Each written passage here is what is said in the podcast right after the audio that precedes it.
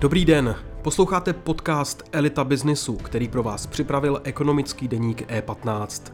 V první sérii vyspovídá redaktor Jiří Líbrajch důležité postavy současnosti i budoucnosti českého Autolandu. V prvních dvou dílech, které si můžete pustit v podcastových aplikacích, jsme mluvili s členem představenstva Škody Auto Martinem Jánem a ředitelem divize Automotive JTech Evropa Petrem Novákem. Další na řadě je viceprezident Svazu průmyslu a dopravy České republiky Radek Špicar. Řeč byla mimo jiné o tom, jak české firmy bojují se současnou krizí a jestli můžeme očekávat vlnu krachů nebo propouštění. Teď už se přesuneme za Radkem Špicarem a Jiřím Líbrajchem.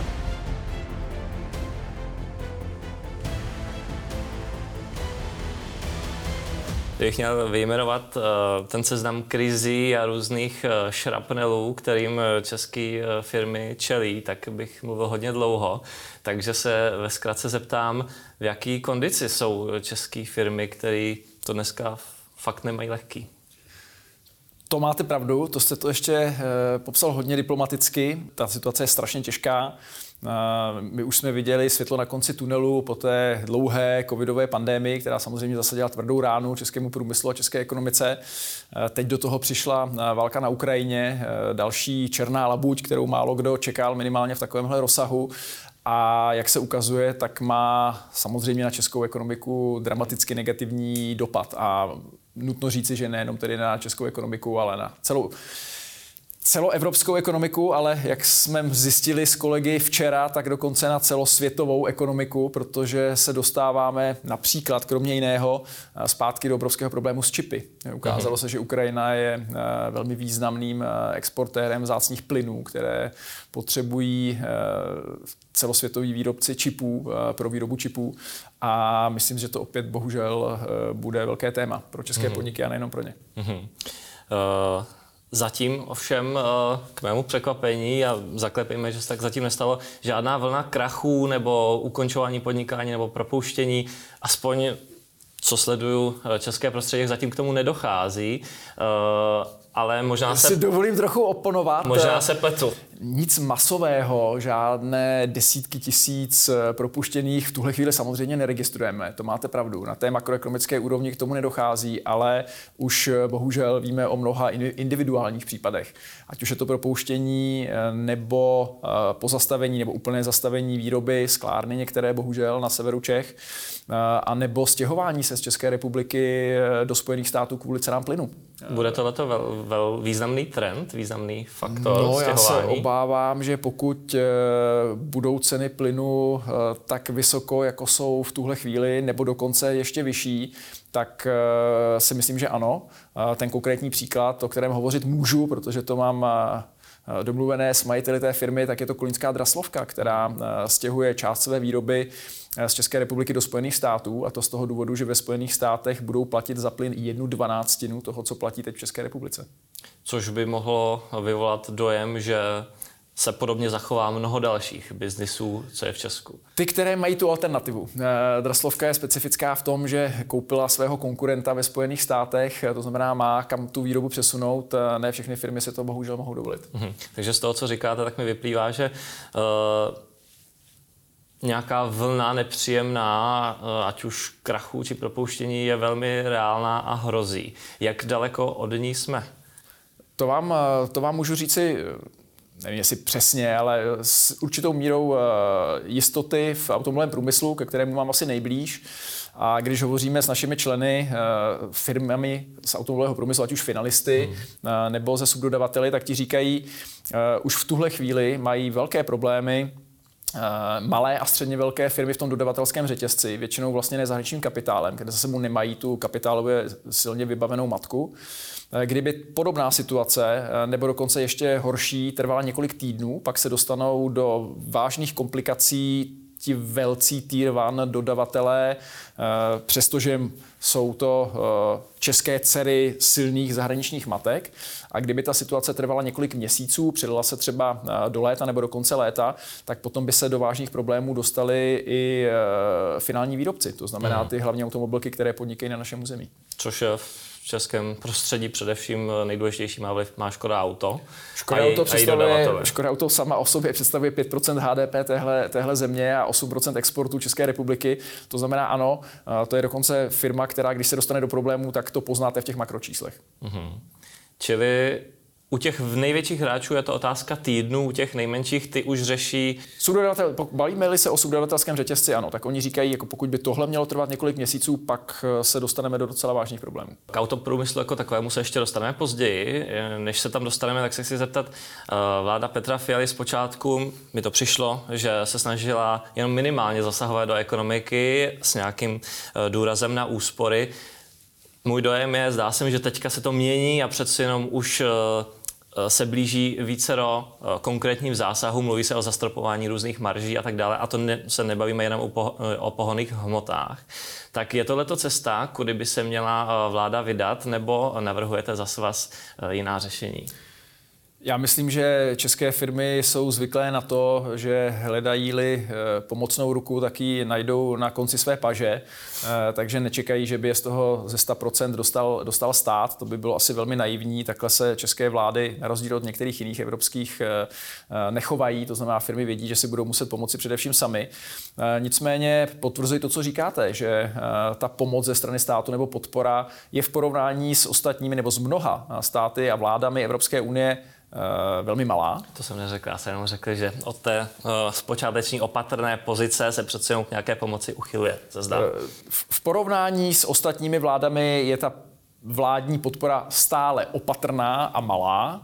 Podíváte-li se na Německo, ale na, na mnoho jiných států, tak ta podpora vlády a státu je mnohem intenzivnější.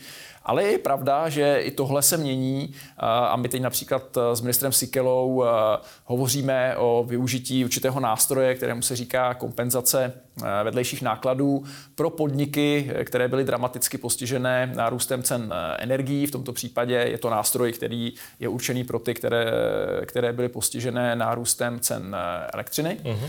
A myslím, že se brzy dočkáme eh, a že se bude jednat o poměrně slušnou podporu, která těm nejpostiženějším může, může pomoci. Můžeme to trochu konkretizovat, co znamená brzy v řádu týdnu by ta pomoc byla a v jakém objemu eh, z těch nákladů firm by si um, mohli takhle pomoct? Já si myslím, že už by to mělo být v řádu dnů, tedy spíše než týdnů, že se dočkáme už opravdu velmi brzy, protože ten nástroj je schválený, notifikovaný Evropskou komisí a nic nebrání tomu, aby byl zveřejněn a myslím, že asi už snad není úplným tajemstvím, že se bude na to stovky milionů korun. Mm-hmm. Německo je velmi kritizované za ten eh, odmítavý eh, postoj vůči odstřižení se evropskému od ruského plynu a ropy.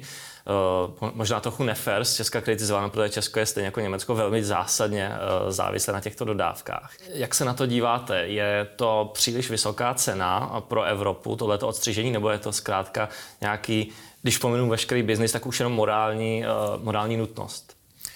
My jsme se bohužel dostali v těch posledních dekádách do pozice, kdy jsme na ruském plynu, a, ale i jiných surovinách velmi závislí, závislejší než mnoho jiných evropských zemí. To je samozřejmě velmi nepříjemná, velmi nepříjemná pozice. Je potřeba se téhle závislosti zbavit. Bylo to riskantní v minulosti, teď je to Eh, riskantně ještě mnohem, mnohem více.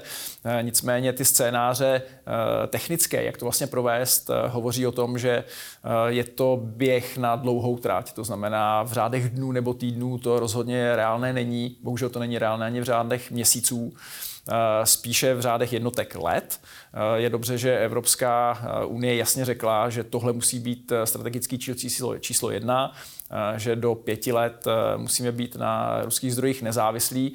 No a kdyby došlo k tomu, eh, čeho se mnoho podniků, včetně těch německých, bojí, eh, to znamená náhle, nenadále odstřižení od ruského plynu, tak to si myslím, že by eh, bolelo hodně, bylo by to velmi drahé a bylo by to také velmi špinavé, protože bychom museli velmi rychle nahradit ty ruské suroviny něčím jiným. Myslím, že by přišlo v tom nejkritičtějším scénáři opět ke slovu uhlí, mazut, prostě všechno možné, co by bylo možné spálit, abychom si doma mohli topit a abychom udrželi v chodu kritickou infrastrukturu a snad i podstatnou část průmyslu. Ovšem to není pravděpodobné. Pravděpodobné je eh, podle vás, podle vašich informací, ten uh, řád několika let, uh, co by se to odstřižení postupně dělo? Já musím říct, že v poslední době už jsem opatrný, když se mě někdo ptá na to, co je pravděpodobné a co není pravděpodobné, protože dnešní doba je specifická tím, že stát se, myslím, může úplně všechno. A já myslím, že by bylo dobré, aby se česká vláda na ten nejhorší scénář připravila, protože kdo je připraven, tak není překvapen.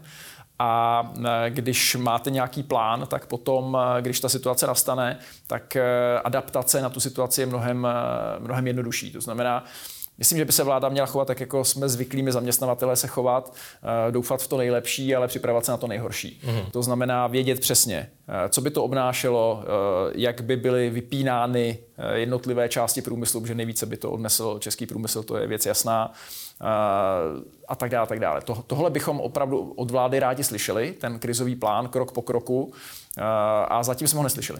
Mm-hmm.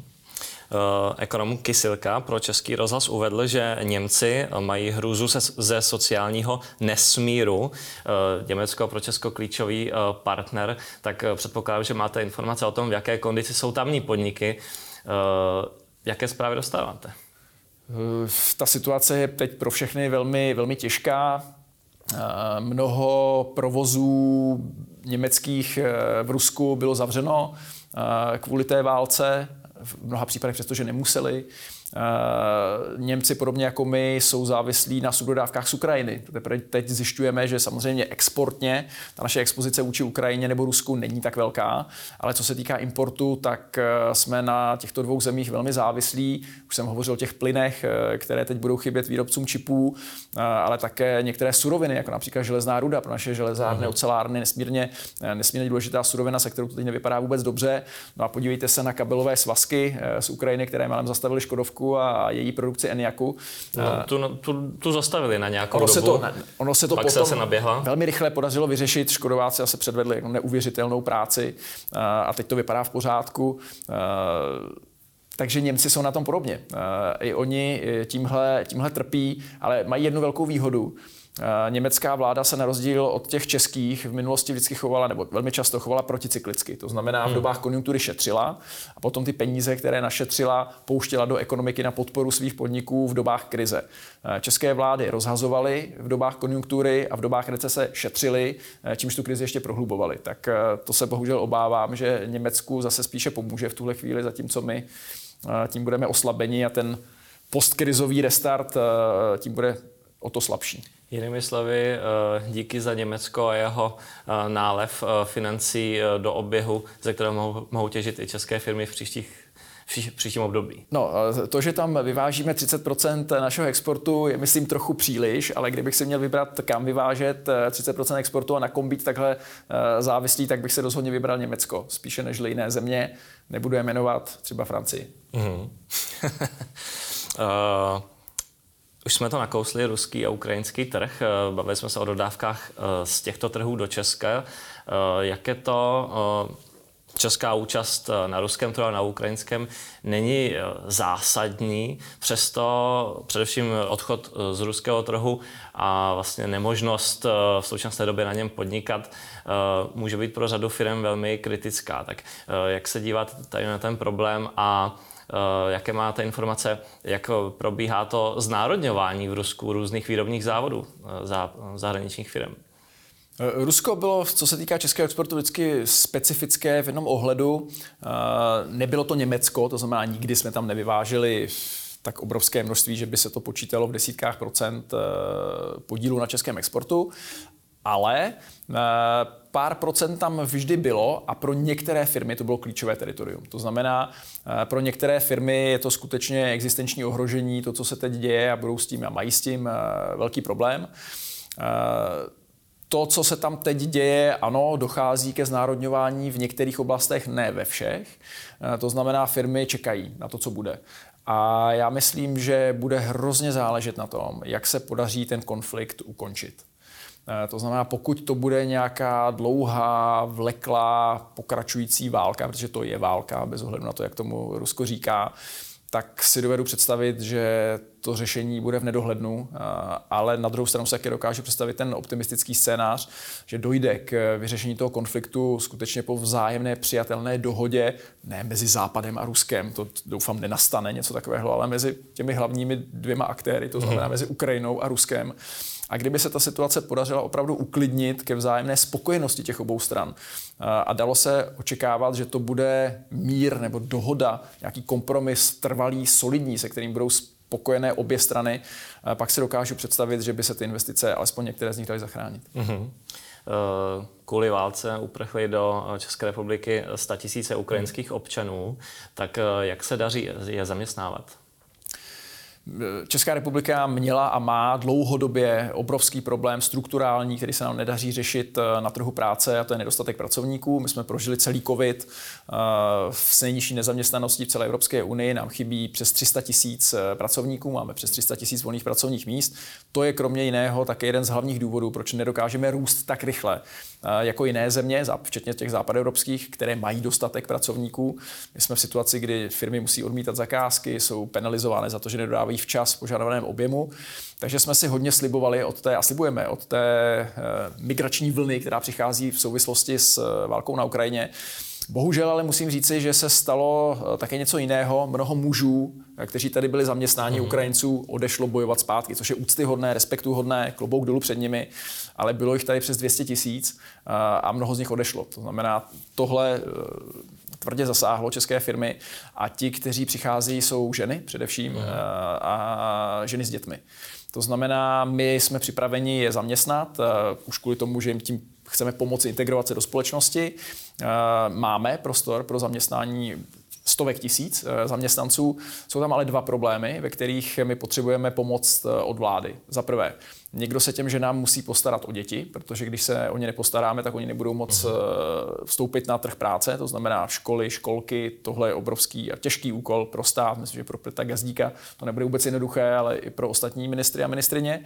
A za druhé, eh, přichází také vysoce kvalifikovaná pracovní síla ve velké množství tentokrát. Z jakých oborů převážně?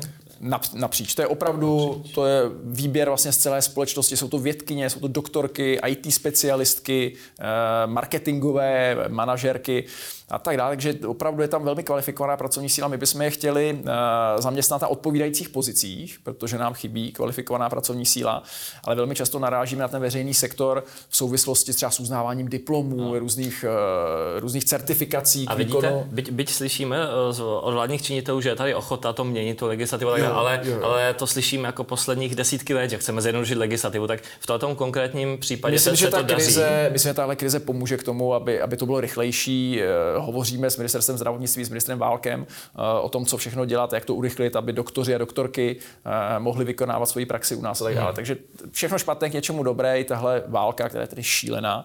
Eh, minimálně v tomhle případě si myslím, že tenhle dlouhodobý problém, který máme, může aspoň hmm. částečně řešit a urychlit to řešit. Hmm. Takže ten uh ta logika, která se na první pohled zdá jako jednoduchá, na, str- na jedné straně vyčerpaný trh práce s minimální nezaměstnaností a na druhé straně uh, potenciální žadatelé o práci, kterých uh, je hodně, tak ty, tyhle ty dvě strany jdou dohromady a mohou si navzájem pomoci. Čtu z toho, co říkáte.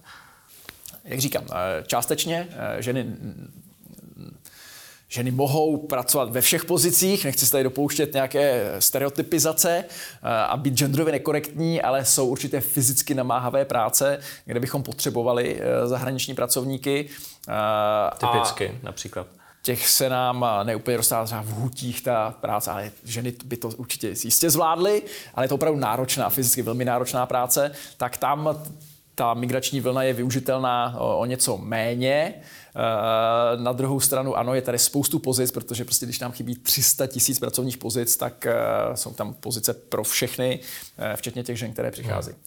Jak se jako s vás snažíte bránit těm nabídkám práce, které se evidentně snaží zneužít této vlny, protože se objevily některé inzeráty pracovní s velmi špatnými podmínkami, ať už jde o hodnocení nebo časovou náročnost a tak dále, tak máte na to kapacitu, řešíte? Tohle rozhodně není problém našich členských firm z jednoho prostého důvodu, to je nezákonné chování. Eh, máte to, to, ani, to ani neříkám, že to problém vašich členských firm, ale obecně na trhu zkrátka se takovéto inzeráty objevují. Tak, tak pokud, jestli, se objevují, pokud se objevují a vy jste je viděl, tak je vemte, pošlete je na inspektorát práce a ať tam inspektorát eh, provede kontrolu a bude se moc opřít o dva zákony, které tady musí každý zaměstnavatel eh, splňovat, a to je zákonník práce a zákon o pobytu a zaměstnávání cizinců. A ten jasně říká, že primárně musíte nabízet práci Čechům a teprve, když projdou to pracovní místo v nabídce takzvaným testem trhu práce, to znamená po 30 dní ho nelze obsadit Čechem nebo Češkou, protože oni neprojeví zájem, tak ho teprve potom můžete otevřít cizincům, tak to je první mhm. věc, že cizinci nikomu z Čechů práci neberou. Uh, a za druhé uh, platí velmi jednoduché pravidlo za stejnou práci, stejnou mzdu, takže kdybyste Čechovi na nějaké pracovní pozici nabízel 50 tisíc a potom se dal inzerát, že vezmete Ukrajinku za 30, no tak byste porušoval zákon a vyvstavoval mm-hmm. byste se riziku velmi mastných pokut. Mm-hmm. Konec konců tohle problematikou uh, té čelí i Česká pošta ohledně se zaměstnávání uh, na stejných pozicích různě po republice za různou mzdu. Uh, uvidíme, jak to soud rozsekne. Už jsme se bavili o autoprůmyslu, tak se chci zeptat, ta souhra těch různých krizí přichází v době, kdy se autoprůmysl transformuje směrem uh, k menší výrobě vozů, vozů se spalovacími motory a k více elektromobilům.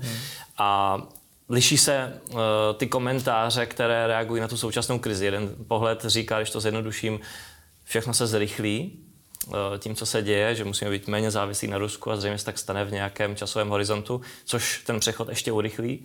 A, ale objevuje se i druhý pohled, že zkrátka ta finanční náročnost toho přechodu bude obrovská a politická ochota k takovým nákladům uh, nevalná. Tak jaké máte předpoklady co do tempa té transformace k elektromobilitě vy? A bejme se jenom automobilovém průmyslu tedy. Tak, zůstaňme u autoprůmyslu.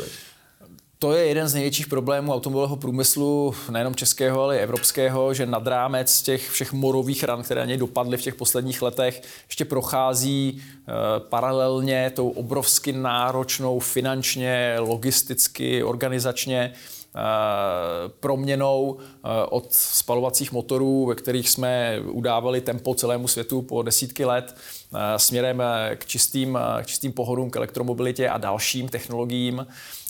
A to je pro něj tak ta kombinace, ta válka na těch dvou frontách je pro něj opravdu, opravdu náročná. Kdyby, kdyby to byl jenom tlak Evropské unie třeba, tak si ještě dokážu představit, že by s tím šlo něco dělat, ale to zelenání automobilového průmyslu, to není jenom Evropská unie. Podívejte se, eh, a uvedu to na konkrétních příkladech, aby to nebylo jenom takové teoretizování. Evropská komise eh, dala na stůl návrh na zákaz prodeje nových vozů se spalovacím motorem na rok 2035. Eh, no. Je to návrh, není to schválené, členské státy budou muset souhlasit, budou o tom jednat. No ale představte si, že Velká Británie, která odešla z Evropské unie kvůli různým formám evropského šílenství a ideologií, Eh, tak eh, odsouhlasila eh, konec prodeje nových vozů se spalovacím motorem o pět let dříve, na rok 2030. No tak představte si, kdybychom odešli třeba z Evropské unie nebo si vyhádali, že v Evropské unii to bude rok 2050, co by to znamenalo pro Škodovku. Velká Británie je pro ní jeden z nejdůležitějších trhů, na kterém vydělává více nežli na mnoha jiných exportuje tam obrovské množství vozů, no bude tam muset prostě posílat čisté vozy. Eh, protože Velká Británie už eh, nic jiného po tom roce 2030 nepovolí prodávat na svém trhu. To znamená, Takže ty termíny vidíte jako Žijeme v, případě... v globální ekonomice a musíme se prostě přizpůsobit těm megatrendům, eh, které tady existují a, a elektromobilita a zelenání průmyslu je prostě světový megatrend. V případě Evropské unie je to pouze návrh. U té Británie si přiznám, nepamatuju, jestli už je to definitivní termín nebo ne, 2030. Nicméně vzhledem k tomu, co se aktuálně v Evropě děje, a mluvili jsme o tom, tak čekáte, že tyto termíny jsou pevné a že jejich naplnění je vysoce pravděpodobné. Já si dokážu představit, že to může být posunuto, Eh, mnoho států eh, o to bude osilovat. Já si dokážu představit, že tak dopadne, ale snažím se vám vysvětlit, že eh, dění v reálné ekonomice tyhle evropskou unijní zákazy a regulaci možná ještě dost výrazně předběhne. Mm-hmm. Jinými slovy se automobilový průmysl transformuje k elektromobilitě tak jako tak. Ovšem vzhledem k tomu, co vidíme, tak se může jednat poměrně o drahou záležitost pro automobilky a jistě nejen pro ně. Tak jak čekáte, že se to projeví na cenách elektromobilů, které jsou už dnes velkým tématem, že nejsou pro většinu zájemců o nový vůz přijatelné. Notabene, když se podíváme na Rusko, co by jakožto významného dodavatele řady klíčových surovin pro výrobu baterií do elektromobilů. Tak jaký čekáte dopad na ceny? Já myslím, že už dnes lze poměrně bezpečně říci, že eh, cena vozů se spalovacím motorem eh, bude stoupat, už stoupá eh, kvůli novým technologiím, třeba v oblasti bezpečnosti nebo, nebo konektivity, které jsou do těch vozů montovány a cena elektromobilů bude klesat naopak. Economy of scale, prostě tím množstvím Eh, zlepšováním té technologie, eh, její větší dostupností a tak dále. Takže to, tohle je trend, který eh, budeme určitě v příštích letech sledovat.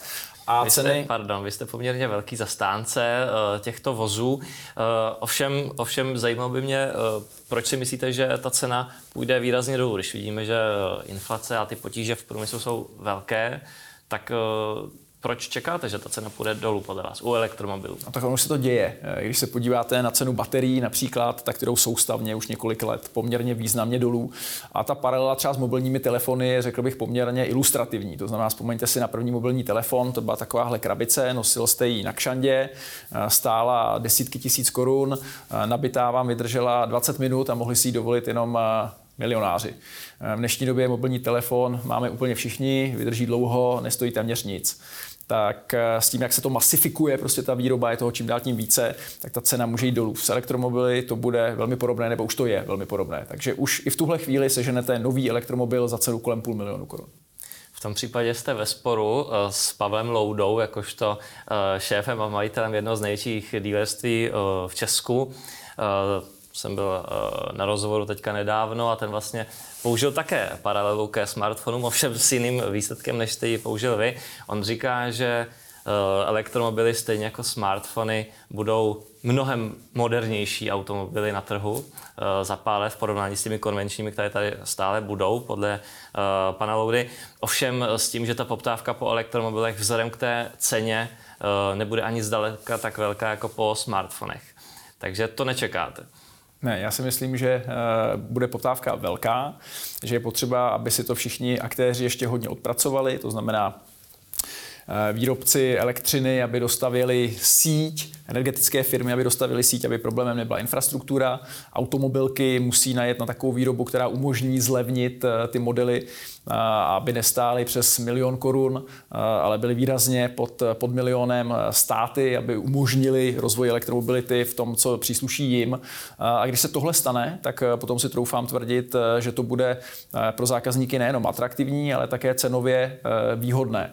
A to, že klesá cena elektromobilů, to doufám ani pan Louda nespochybňuje, protože to by opravdu šel hodně proti eh, většinovému nejenom názoru, ale hlavně poměrně jasným faktům. Nicméně eh, narážíte na tu otázku energetiky.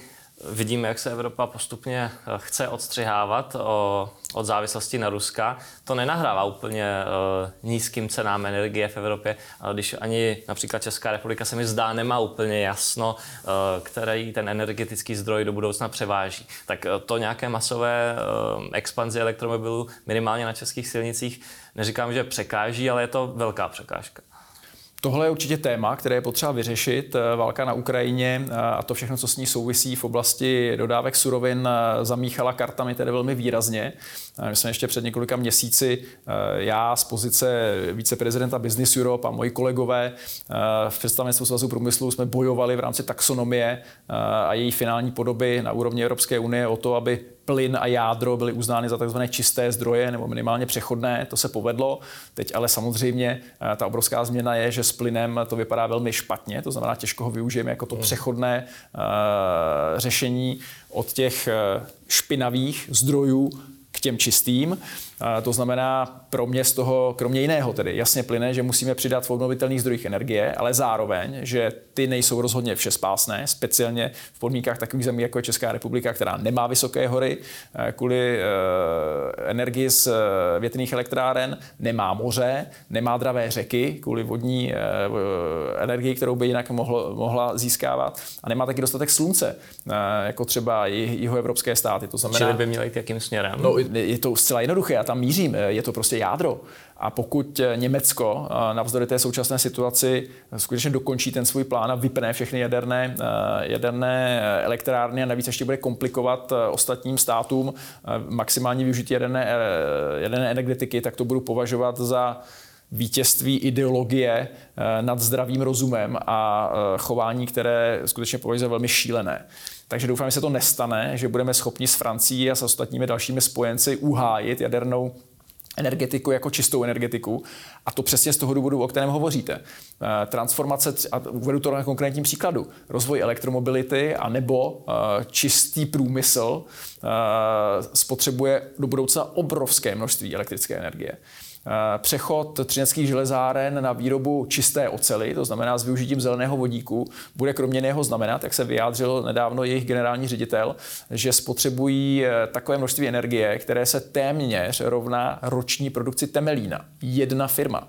To znamená, tohle je potřeba vzít v úvahu a jestli si někdo myslí, že tohle utáhneme z obnovitelných zdrojů energie, tak eh, já slušně řečeno si to nemyslím. A ta finanční náročnost, která, která je vyčítána nebo poznamenávána experty, co se, pokud jde o jadernou uh, energetiku, jednak finanční náročnost a jednak doba té a složitost té výstavby, že se vlastně nevyplatí. Zaznívá z řad mnoha expertů. Uh, to máte sice pravdu, ale tady jsou alternativy, které si myslím, že za, během několika let už budou k dispozici a to jsou ty tolik zmiňované uh, malé modulární jaderné reaktory. Čes už začíná zkoušet.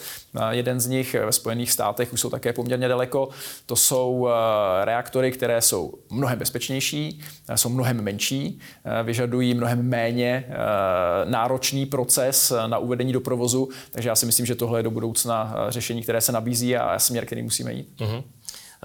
Když se bavíme o elektromobilitě, tak Volkswagen staví, respektive bude stavět továrny na výrobu baterií do elektromobilů po Evropě. Ve hře je i Česká republika, že by mohla získat tuto významnou investici v přepočtu za až 120 miliard korun. Eh, v vozovkách soupeříme v tomto s Maďarskem, Slovenskem eh, či Polskem. A eh, ve hře je například teďka podle zástupců plzeňského kraje bývalé armádní letiště v Líních u Plzně, kde Volkswagen údajně zvažuje stavět, by to podle mých informací má nízkou prioritu proti těm konkurenčním státům. Tak jak velkou přidanou hodnotu by taková továrna České republice uh, přinesla?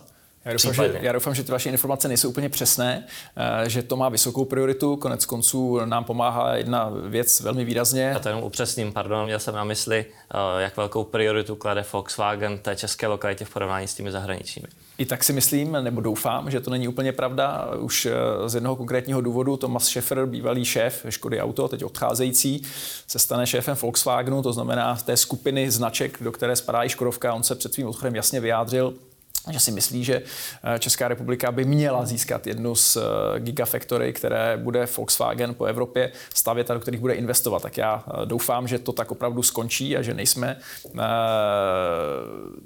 handicapováni nebo na, na tom seznamu někde níže než naše sousední země. A to už z toho prostého důvodu, že pro českou ekonomiku je to velmi důležitá investice. Eh, automobilový průmysl prochází dramatickou transformací, eh, mnoho lidí přijde o práci, protože prostě spalovací motory už se nebudou vyvíjet, nebudou se vyrábět a mít za to substituci, mít za to náhradu, která tady zaměstná několik tisíc lidí, navíc na poměrně eh, kvalitních, řekl bych, atraktivních, dobře placených pracovních pozicích, by určitě stálo za to.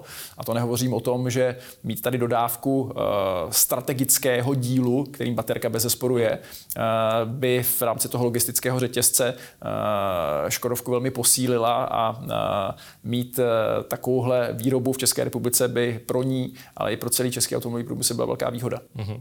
Jenom dodám, že to jsou informace pana Špotáka, hejtmana Plzeňského kraje, že jsou i eh, že jsou některé zahraniční eh, lokality eh, blíže získání té investice než Plzeň, ale definitivní rozhodnutí ještě nepadlo, takže uvidíme. Stejně tak Čes jedná s asi pěti možnými investory v Prunéřově, kteří by hm, takovou podobnou továrnu na baterie stavěli.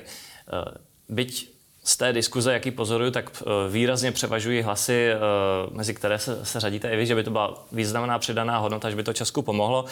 Nicméně zaznívají i kritické hlasy. Eh, například viceprezident v, České, v Česku nejvlivnějšího oborového združení automobilového průmyslu, pan Miroslav Dvořák, tak ten mi v rozhovoru řekl, že baterkárna, jaký nazývá, by měla jen minimální přínos pro české dodavatele a že by zakázky eh, tvořila hlavně pro zahraniční, zvláště německé firmy, které jsou schopny do takto sofistikovaného závodu dodávat. Tak eh, ta otázka vlastně, jak velkou příležitost by taková továrna měla i pro ty napojené firmy, kterých je v Česku v autoprůmyslu mnoho. Já si myslím, že eh, to záleží také do značné míry na nich. Pokud budou schopni eh, dodávat, tak eh, myslím, že bude i pro Volkswagen jednodušší pracovat s místními lokálními, lokálními partnery, takže to záleží také trochu na nich, jestli tu nabídku budou mít a budou schopni dodávat. A možná to platí pro české dodavatele, ale pro Škodu Auto, která znovu opakuji, představuje 5% HDP téhle země, je to důležité, aby tady Gigafactory byla a troufám si tvrdit, že je-li něco důležitého pro Škodovku, tak je to také důležité pro českou ekonomiku. Takže z pohledu těch eh, makročísel eh, a té makroekonomické úrovně eh, si myslím, že to je projekt velmi důležitý. A doufám, že k tomu tak všichni aktéři přistoupí, včetně pana Hejtmana a české vlády, která v tom také může sehrát velmi pozitivní roli. To určitě. Eh, českým dodavatelům by konečně eh, prospěl nějaký pořádný impuls eh, po těch krizích, které tady pozorujeme. Jak na ně může zapůsobit ten posun koncernu Volkswagen, z jehož vrcholných řad zaznívá, že se bude méně orientovat na ten celkový objem produkovaných vozů a více na marže a zisky. Tak jak může tady ten pohyb zapůsobit na českou síť dodavatelů? Je to pro ně velmi náročné, budou muset hodně investovat, budou eh, se muset pustit eh, do výroby nových věcí, které nevyráběli, budou muset eh, investovat do nových technologií.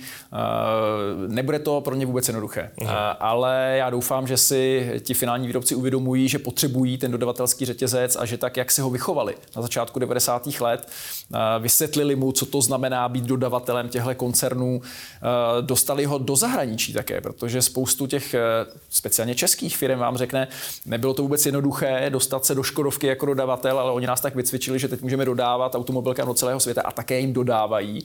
Takže to bude v podstatě podobné. To znamená, že čím se museli projít, eh, aby mohli dodávat do Škodovky v těch 90. letech, eh, bude vlastně zopakováno stejně úspěšně. To znamená, že při té dramatické transformaci opět budou postupovat jakémsi tandemu eh, a že jim ty koncerny, které to po nich chtějí, pomohou s tím, aby tu transformaci zvládli a aby mohli dodávat Eh, i nadále eh, těm, eh, těm finálním výrobcům, byť to bude samozřejmě charakterově, kvalitativně něco jiného, než to bylo mm-hmm. v těch 90. Mhm. letech. Vidíte mimochodem na českém trhu firm obecně nějaké tendence možná od objemu k větším ziskům, nebo si tohle to může dovolit jenom uh, takový koncern takových velikostí jako Volkswagen. Ne, ne, ne, já si myslím, že tohle je uh, hozená rukavice pro všechny české firmy a všechny české zaměstnavatele a také s okolností proto jsme s dalšími uh, 32 kolegy uh, 17. listopadu minulého roku vydali tu výzvu k druhé ekonomické transformaci, která přesně jde tímhle směrem, protože abych to měl popsat jednou větou, tak jak říká správně můj kolega z představenstva Svazu průmyslu, průmyslu Martin Vichterle za těch posledních 33 let, které uplynuly od listopadu 89, jsme se naučili skvěle vyrábět, většinou pro někoho jiného, ve velké množství a ve velké kvalitě ale teď se musíme naučit vyvíjet a hlavně prodávat. To nám doposavat moc nešlo a to vlastní výrobky pod vlastní značkou a nejen v Evropské unii, ale po celém světě. Takže to je výzva té druhé ekonomické transformace a to přesně zapadá do toho, co říkáte. Uh-huh. Eh, když se bavíte eh, s biznismeny eh, po Evropě, tak co byste řekl? Zaznívají hlasy o tom, že globalizace má to nejlepší za sebou a nějaké příklony, kde globalizaci tady jsou. Je to, to je pravda. realita, je no, to, jasně. nejsou to jenom planá slova, ne, ale... To rozhodně nejsou. To určitě nejsou z mnoha důvodů. Firmy si uvědomily, že jestli šli před desítkami let do Číny kvůli levnější pracovní síle, tak v Číně už levnější pracovní síla není. V dnešní době najmout v Šanghaji kvalifikovaného anglicky mluvícího Číňana vás vyjde ještě dráž, než najmout kvalifikovanou pracovní sílu anglicky hovořící v České republice v Praze. Takže tohle je jedna věc. Druhá věc, která umožňuje návrat práce a investic ze světa zpátky do Evropy, je čtvrtá průmyslová revoluce, kdy jsme schopni vyrábět bez lidí. Za třetí, COVID jasně ukázal, že mít globální dodatelský řetězec je velmi rizikové a velmi zranitelné. To znamená, chcete to mít blíže, konec konců válka na Ukrajině je toho dalším dobrým příkladem. No a potom se jasně ukazuje, že to, co jsme viděli v minulosti, že jsou teritoria jako Čína a Rusko takzvaným high yield, high risk teritoriem, takže ten risk může být opravdu někdy velmi vysoký a že je bezpečnější eh, mít investice eh, a své subdodavatele v rámci Evropské unie, to znamená v předvídatelném podnikatelském prostředí s jasnou vymahatelností práva, se standardními funkčními mechanismy, dobrou regulací eh, v porovnání s tím, že v Číně můžete prostě přes noc přijít o svoji firmu, když se politicky někomu znelíbíte. Takže tohle všechno nahrává tomu, že se vrací práce investice zpátky do Evropy a v neposlední řadě k té deglobalizaci také prostě přispívá to chování některých států, které se uzavírají do sebe, které už nevidí pro sebe tolik výhod v globalizaci a chovají se podle toho. Mhm. Výhod e, je jistě hodně u deglobalizace, ovšem cena mezi ně rozhodně nepatří. To určitě.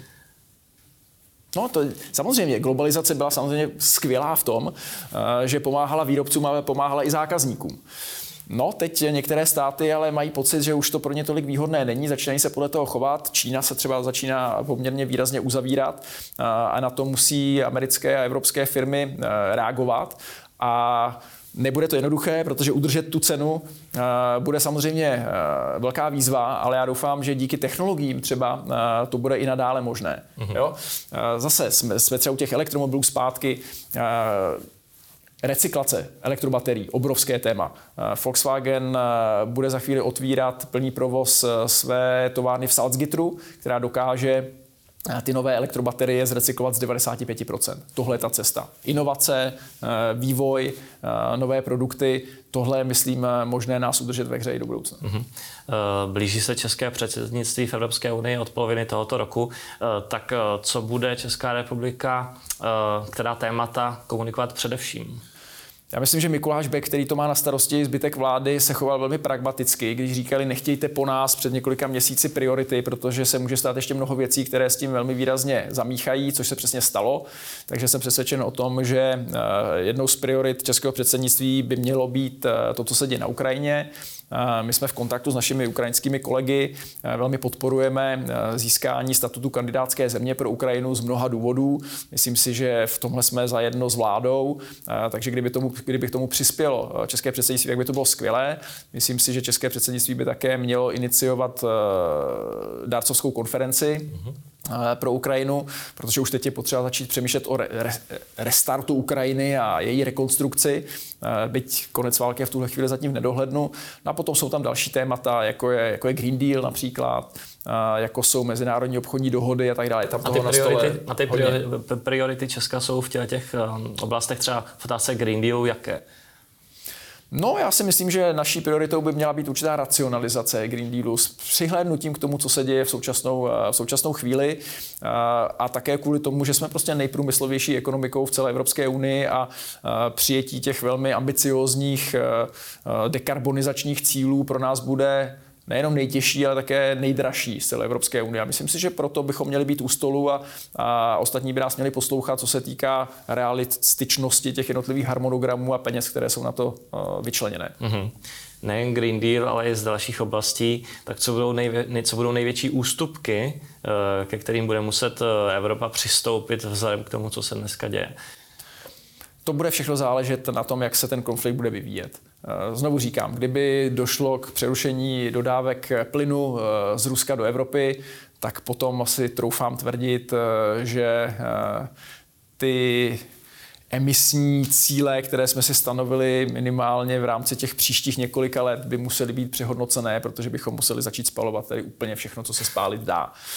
Proto jsem říkal, že by to bylo nejenom bolestivé a drahé, ale bylo by to také špinavé.